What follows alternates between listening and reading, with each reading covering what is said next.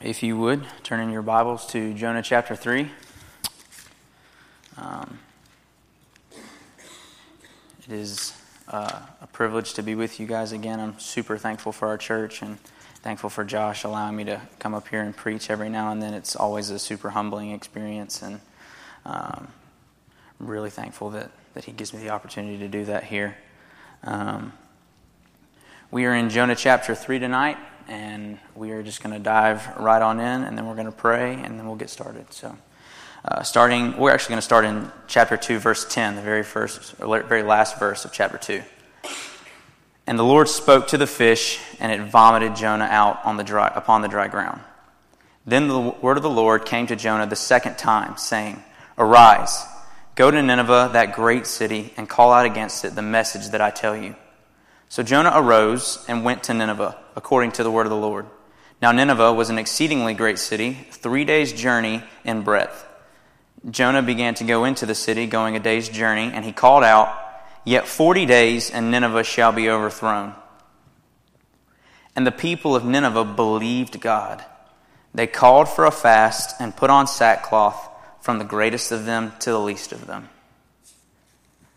The word reached the king of Nineveh, and he arose from his throne, removed his robe, covered himself with sackcloth, and sat in ashes.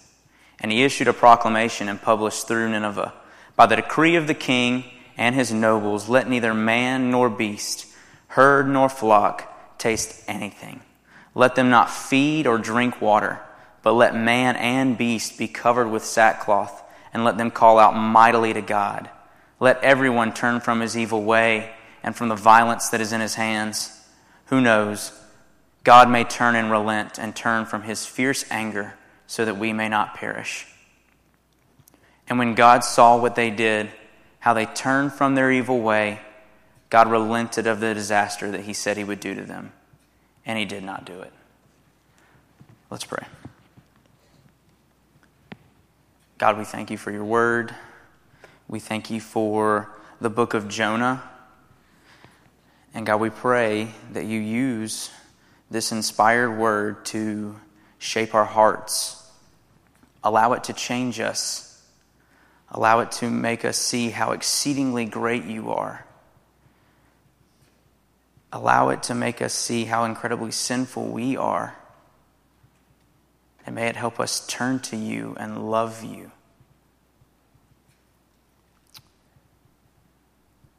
God, we thank you for such a sweet time. And we pray that you bless it and that it be all for your glory. It's in your holy precious name we pray. Amen. So, we will set the scene real quick. You guys know the story of Jonah, so it won't take us too long. But Jonah had the word of the Lord come to him. He immediately rose not to go do what God told him, but rather the complete opposite. And he flees um, the Lord, or at least attempts to. He gets on a ship and goes to or tries to go to Tarshish, which is the furthest place that he could have possibly thought of. And on his way there, the Lord hurls a tempest upon the sea, a massive storm rises up, and even the sailors, those who are professional um, seafarers, they are terrified. And they come to realize through the casting of lots that uh, it's because of Jonah, and Jonah confesses that it's his fault, and he tells them that the only way that they're going to be rescued from this is if they throw him overboard, which they are reluctant to do. And but he finally convinces him, convinces them. They throw him overboard. The storm stops, and then he is swallowed by a fish.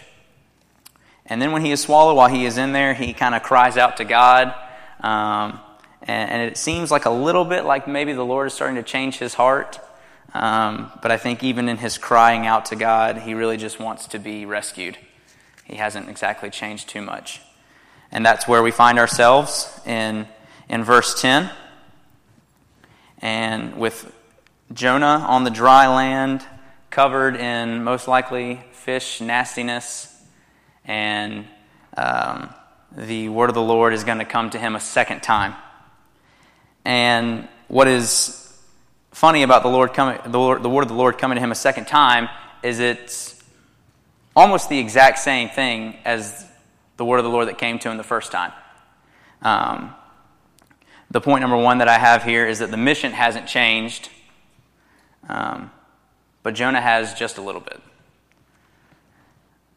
If you read in uh, verse 1 and 2 of chapter 1, now the word of the Lord came to Jonah, the son of Amittai, saying, Arise, go to Nineveh, that great city, and call out against it, for the evil has come up before, their evil has come up before me. And then here in verse 2 of chapter 3, or verse 1, then the word of the Lord came to Jonah the second time, saying, Arise, go to Nineveh, that great city, and call out against it the message that I tell you. The mission hasn't changed. God is still calling Jonah to go to the Ninevites and pro- proclaim the message that he gives him. He was reluctant to do it the first time. The first time, what we know about that is that more than likely, he really just doesn't want some Gentiles to receive the message that he believes belongs with his people Israel. And now, the only difference, and why I say that he's changed a little bit, isn't necessarily that uh, he's had a massive change of heart, but at least now he is going to be compliant. He's going to be obedient to what the Lord has asked him to do. And we see that right here in verse 3. So Jonah arose and he went to Nineveh according to the word of the Lord. So he's made a little progress. He's at least being obedient. Uh, and it seems that he is um, doing that mainly because um, he's, he's come to realize that there is no running from God, and God's going to make him go and proclaim this message to Nineveh whether he likes it or not. So he's, uh, he's going to be obedient. And then we come to the uh, second part of verse 3. Now, Nineveh was an exceedingly great city, three days' journey in breadth. I just want to take a little bit of time to talk about just how great a city Nineveh is. It is absolutely massive for its time. I was, uh, I was reading a little bit and listening to some sermons, um, and from some commentaries, I found that. Uh, the number of people that may have been in this city was maybe somewhere close to 800,000 to a million people, which at the time is huge. It's ginormous. And um, one of the other preachers that I was listening to says that um, the size of the city was almost 65 miles in circumference. Again, absolutely huge for the time. And it makes now sense when we read um, in that second part of verse 3 that it was a three days journey in breadth. To walk across a city that is 65 miles in circumference is a long time. It would take you a long time to walk that.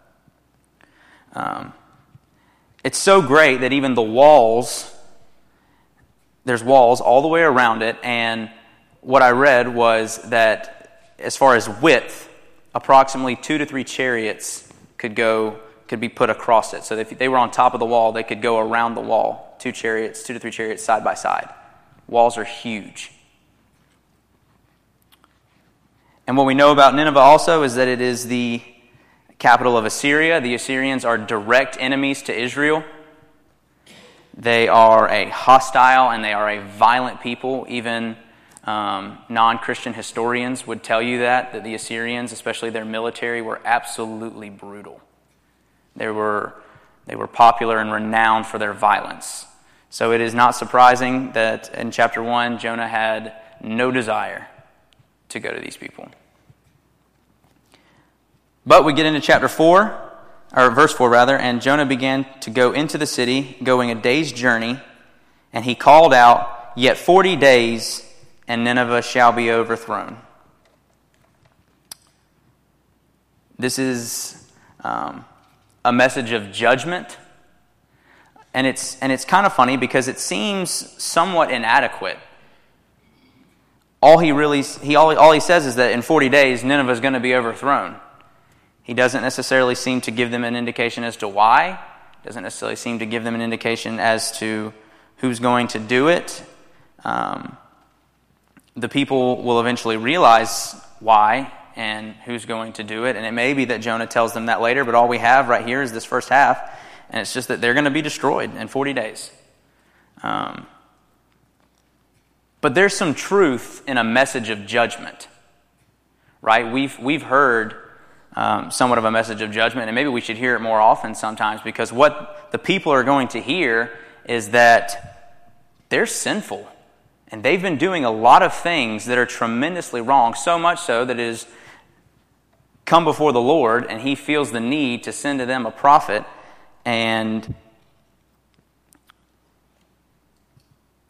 and they they become terrified. This is the kind of message that they needed to hear that God is not okay with their sin. It's a message that we need to hear, right? We need to hear, and we hear it in the members class when we, when we, when we first joined that God is holy, man is sinful. It's the message that the Ninevites needed to hear. Their sin will not be tolerated before a holy God. God has to condemn sin, He has to judge it. It's who He is.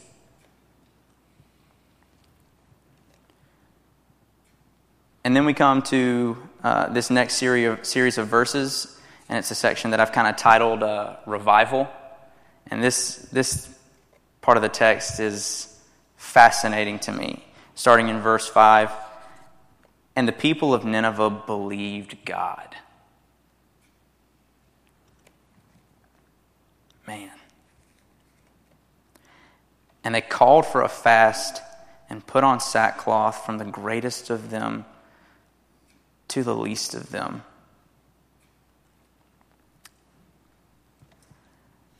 Think when I was a kid, and it might be the same for you all, when you, when you heard the story of Jonah or when you read it, what you were most fascinated by was that this guy, Jonah, was swallowed by a fish, somehow survived for three days, and then got spat back out on the land.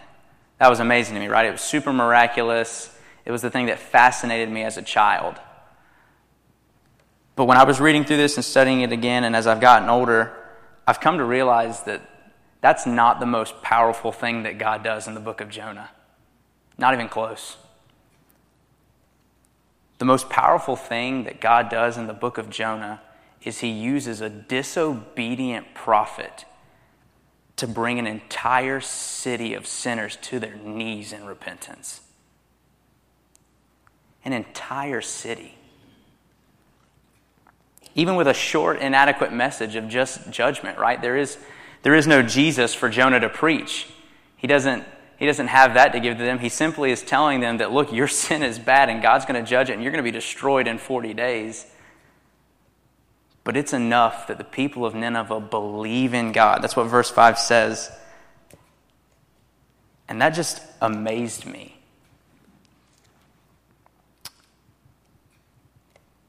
The, the, the physical miracle of Jonah is, is awesome, but it is nothing like, it is nothing in comparison to God's ability to work in the hearts of an entire city of unbelievers through the teaching of a of a disobedient prophet.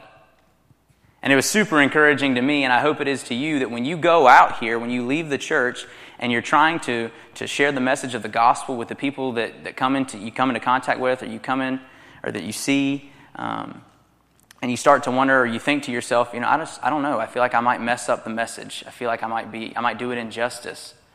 I hope this encourages you to know that it's not about necessarily you, it's about the word and the word, regardless of who's giving it, is powerful, and God can save people through it. One of the things that I was thinking about while I read this too is, is one of the things that Josh has talked to me multiple times about is that, you know, um, it's not always about, you know, being the, being the best preacher. It's the Word of God. The Word of God is powerful and it saves sinners. And as long as that's what we're proclaiming, God can work and He will rescue people through it.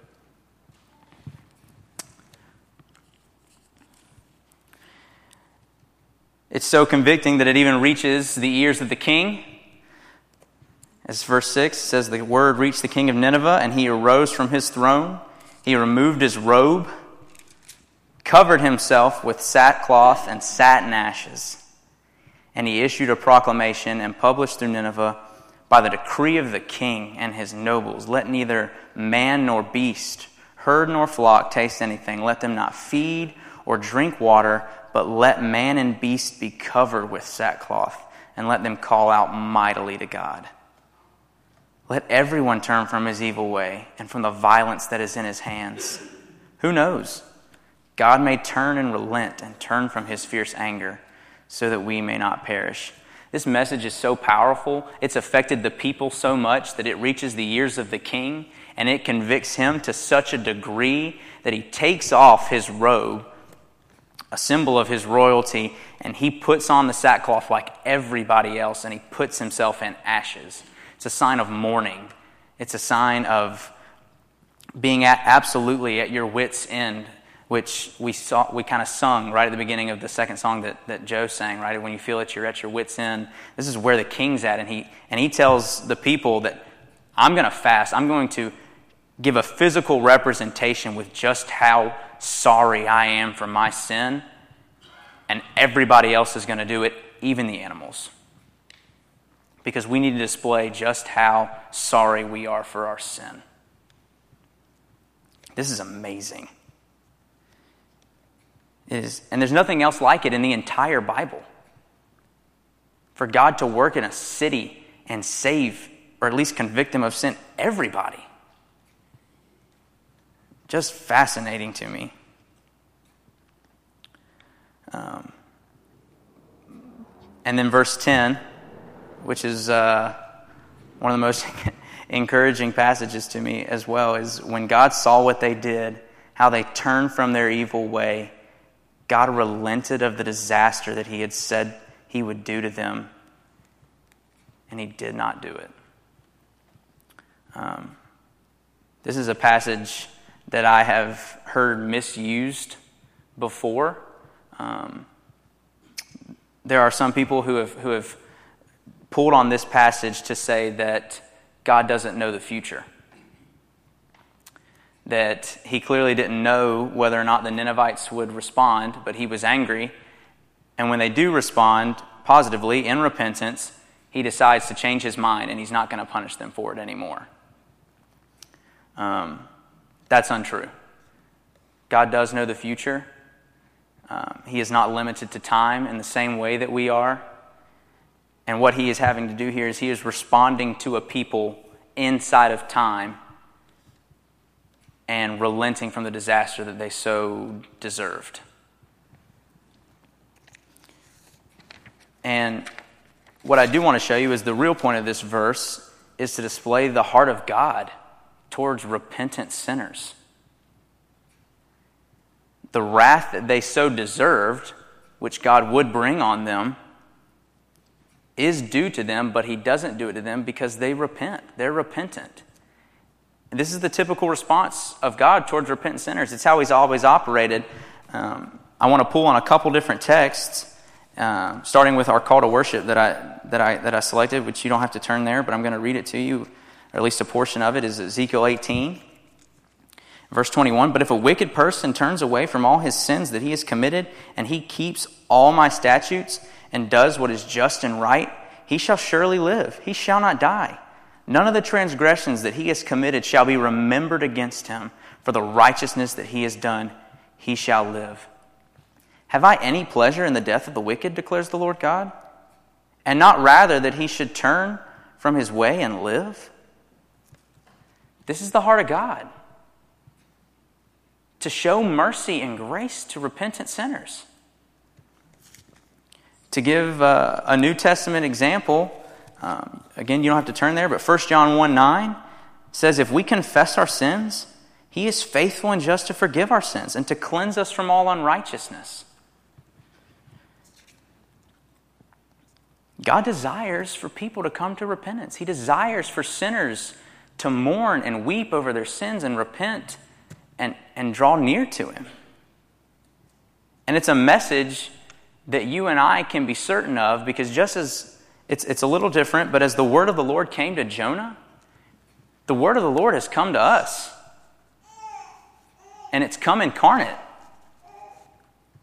It's come in Jesus Christ, and He has died for our sins. And by trusting and believing in that, you and I don't suffer wrath that we so deserve. God draws us to repentance, and He rejoices in it. Luke 15 There's, there's a couple parables in there, and the, one of them, the two of them are the parable of the lost sheep and the parable of the lost coin. And the parable of the lost sheep, when the shepherd leaves the 99 and he finds the, finds the one sheep, he, is, he brings his neighbors and he rejoices with them. And Jesus says, Just so I tell you, there will be more joy in heaven over one sinner who repents than over 99 righteous persons who need no repentance. And in the lost coin, it's a woman who has 10 silver coins. She loses one and she, um, she doesn't light a lamp and sweep the house. She seeks diligently until she finds it. And when she's found it, she calls together her friends and neighbors, saying, Rejoice with me, for I found the coin that I had lost. Just so I tell you, there is joy before the angels of God over one sinner who repents. God takes joy and pleasure when sinners repent. It's how he's always operated. And we get the perfect picture of repentance in the people of Nineveh. They fall on their knees in ashes and sackcloth and mourning. And God does what he always does He is merciful and he is gracious and he relents from the wrath that they deserve because they repented. The message of Jonah chapter 3 for me is, is, is, is fairly simple. It's, it's, it's the gospel. God's holy, man is sinful. The people of Nineveh, Nineveh realized it, and they responded properly. Full blown repentance, unlike anything else recorded in the Bible. Full blown repentance from an entire city to turn to God. And they believed him, is what verse 5 says. And I pray that, that that's our response to our sin, that we would be trusting in Jesus, repenting, because as 1 John 1 9 says, He's faithful and just to forgive those sins. Let's pray. Dear Heavenly Father, we thank you for Jonah chapter 3. We thank you that you are a God of mercy and grace. And you are faithful and just to forgive us our sins. and we love you for that. God, it is amazing to watch you work in the hearts of an entire city. God, may you continue to work through your word. May we proclaim it to the people we come into contact with. And may their response be the same, God repentance and belief in God. We love you and we give you glory for what's in Jonah chapter 3. It's in your holy precious name we pray. Amen.